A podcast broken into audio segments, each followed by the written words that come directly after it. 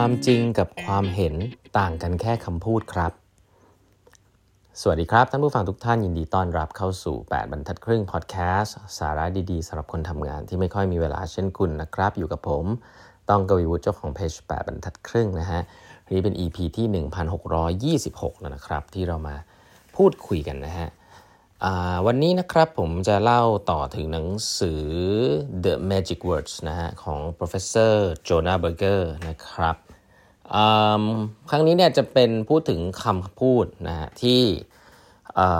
และทุกทุกท่านเคยเป็นหรือเปล่าว่า เวลามันเป็นปัญหาของเคยได้ยินคำนี้ไหมเออพอเป็นปัญหาของตัวเองนี่คือแบบแก้ไม่ได้อะแต่พอเป็นปัญหาคนอื่นนี่แก้ได้หมดเลยหมายความว่าไงหมายความว่า เวลาเราเห็นคนทะเลาะกันหรือมีปัญหาเนี่ยเรามักจะเดินเข้าไปให้คำแนะนำได้ใช่ไหมครับ แต่ว่าเวลาเราเกิดปัญหาอะไรเงี้ยเรามักจะต้องการคำแนะนำซึ่งบางทีไอ้ปัญหาพวกนั้นเนี่ยมันเราก็จะรู้ดีว่าหลาย ๆ ครั้งเราก็ไปแนะนำคนอื่นได้อะแต่พอเป็นเรื่องตัวเองก็แบบนึกไม่ออกไปต่อไม่เป็นอะไรเงี้ยซึ่งเรื่องเป็นเรื่องปกตินะเป็น psychology ปกติของมนุษย์เรานะฮะคือเราเวลาเป็นบุคคลที่3เนี่ยก็คือว่าไม่ใช่ตัวเราอยู่ในสถานการณ์นั้นเนี่ยเราก็จะรู้สึกว่าวิเคราะห์วิจารณ์อะไรได้ค่อนข้างดีแบบมีตรรกกะที่ดี แต่เวลาเราเป็นบุคคลที่ 1 ปุ๊บเนี่ยที่อยู่ในสถานการณ์เนี้บางทีมันมีอิโมชันเข้ามาทำให้เราคิดไม่ออกนะซึ่งไม่ได้มีอะไรผิดนะปกติมนุษย์เป็นอย่างนี้แล้วทีเนี้ยคำถามที่น่าสนใจคือว่าแล้วเราจะทำยังไงให้เราสามารถที่จะก้าวผ่านตรงนี้ได้ไปแบบว่าเราสามารถที่จะพูดคุยกับตัวเองได้แบบ make sense อะทำให้เราสามารถออกมาได้ด้วยตัวเองนะครับการคุยกับตัวเองเนี่ยหลาย ๆ ครั้งเนี่ยเพื่อ problem solve กับตัวเองเนี่ยแค่เปลี่ยนนะฮะเปลี่ยนคำพูดจาก I เป็น you นะครับยังไงนะเดี๋ยวเล่าให้ฟัง หลาย ๆ ครั้งเราคุณนึกภาพว่าสมมุติว่า คุณไปเจอปัญหาคุณส่งงานหัวหน้า แล้วคุณคุยคุยกับหัวหน้าหรือลูกน้องไม่ค่อยลงรอยอะคุณลองนึกภาพว่าคุณถามตัวเองว่าอะไรเราอาจจะถามตัวเองว่า เฮ้ย ฉันจะทำยังไงดีเนี่ยอะแบบเนี้ยนี่ฉันจะทำยังไงดี what should I do นะ what should I do นะไม่ได้ผิดนะปกติเราจะถามอย่างนี้เราก็จะรู้สึกว่าเออมันก็จะติดติดอะไปต่อไม่ค่อยได้อะไรเงี้ย แต่ถ้าเราเปลี่ยนคำถามครับ ถ้ามันเป็นคำถามเราเปลี่ยนจาก I เป็น you เวลาเรา reflect ตัวเอง what should you do ต้องอ่าสมมติเราพูดพูดพูดกับตัวเองนะ คุณจะทำยังไงต้องอันนี้เหมือนมันชิฟออกมาว่า ไม่ใช่ตัวฉันอยู่ในสถานการณ์แล้วเหมือนกับฉันอะมีฉันเป็นคนหนึ่งที่มองเข้าไปในตัวฉันอะแล้วฉันถามคนคนนั้นอะที่ไม่ใช่ตัวฉันว่าจะทํำยังไงนะหลาย ๆ ครั้งคำตอบมันจะโผล่ออกมา เพราะว่าเราทำตัวเป็นบุคคลที่3นะครับอย่างเช่น บางครั้งอีกตัวอย่างหนึ่งใช่ไหม เฮ้ยทำไมเราหงุดหงิดกับเรื่องนี้จังเลย แล้วเราอยากจะถามตัวเองว่า why am I so upset ทำไมฉันถึงเซ็งเรื่องนี้มากขนาดนี้นะออะไรแบบนี้นะถ้าเราเปลี่ยนคำว่า I หรือ me เนี่ยมาเป็น why do you so why are you so upset นะเฮ้ยทำไมคุณถึง upset จังวะ เหมือนเราเปลี่ยนสรรพนามจากคุยกับตัวเองนะเป็นสรรพนามในการเเป็นอีกบุคคลหนึ่งนะครับ แล้วก็มาคุยว่า เออ คุณเป็นอะไร ใช้คำว่า you แทนที่จะบอกว่า why am I so upset เหมือนถามตัวเองอะ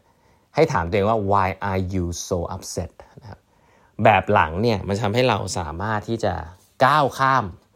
อ่าเหมือนกับเราแนะนำโคชชิ่งตัวเองได้ใช้คำนี้แล้วกันเนาะจริงๆหลักการโคชชิ่งเนี่ยก็คือการที่เราทำตัวเป็นบุคคลที่3นะครับ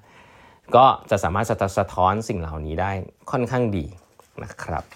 อันนี้ก็เป็นหลักการง่ายๆแล้วกันเอาไปใช้ได้นะ อีกอันหนึ่งนะครับที่มันจะช่วยให้ถ้าคุณมีอิทธิพลกับคนได้มากขึ้นพอสมควรนะครับ ก็คือคำพูดนะคือเขามีงานวิจัยนะแล้วก็เขาก็จะลงความเห็นว่า เวลาเราพูดคาว่าพูดอย่างมืออาชีพเนี่ยมันพูดยังไง มันก็มีหลายอาชีพนะนะแต่สุดท้ายแล้วเนี่ยคนก็ลงความเห็นว่าเออการพูดแบบมืออาชีพที่มันดูน่าเชื่อถือเนี่ยมันก็จะเป็นลิงก์กับอาชีพเกี่ยวกับพวก lawyer หรือทนายความค่อนข้างเยอะนะครับเพราะว่าคนเป็น lawyer ต้องน่าเชื่อถือถูกไหม ทนายความต้องน่าเชื่อถือคำถามคือเขาก็ไปดูครับว่าเอ้ยทนายความเนี่ย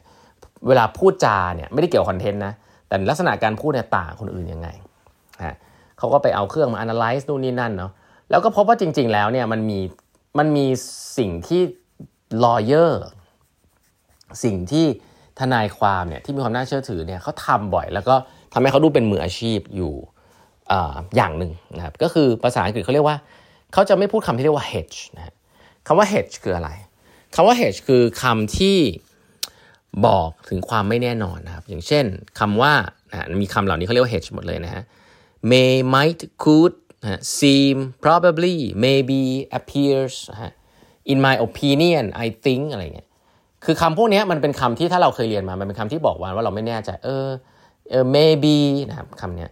เเขาบอกว่า lawyer เนี่ยไม่ค่อยพูดคำนี้เท่าไหร่นะเวลาเราขึ้นไปไต่สวนในในศาลเนี่ยเขาก็จะพูดไปเลยว่า เนี่ยเป็นสิ่งเนี้ยนี่คือสิ่งที่ควรจะเป็น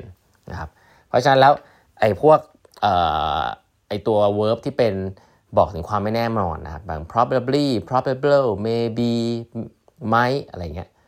เป็นคำที่ไม่นิยมให้ใช้ แล้วจะทำให้คุณเนี่ยสามารถที่จะพูดอะไรได้ตรงมากขึ้น แล้วก็มี Impact มากขึ้นนะครับ อีกอันนึงเป็นกลุ่มคำที่เขาก็ไม่แนะนำให้ใช้นะ ก็คือว่า อย่างคำว่า I think อะไรเงี้ย I believe I guess I suppose in my opinion สิ่งน่าสนใจคือว่าในหลาย ๆ เหตุการณ์เนี่ยเราเนี่ยจะขึ้นมันจะมีคนประเภทหนึ่งนะที่ชอบขึ้นต้นประโยคด้วยคำว่า ผมคิดว่าเสมอ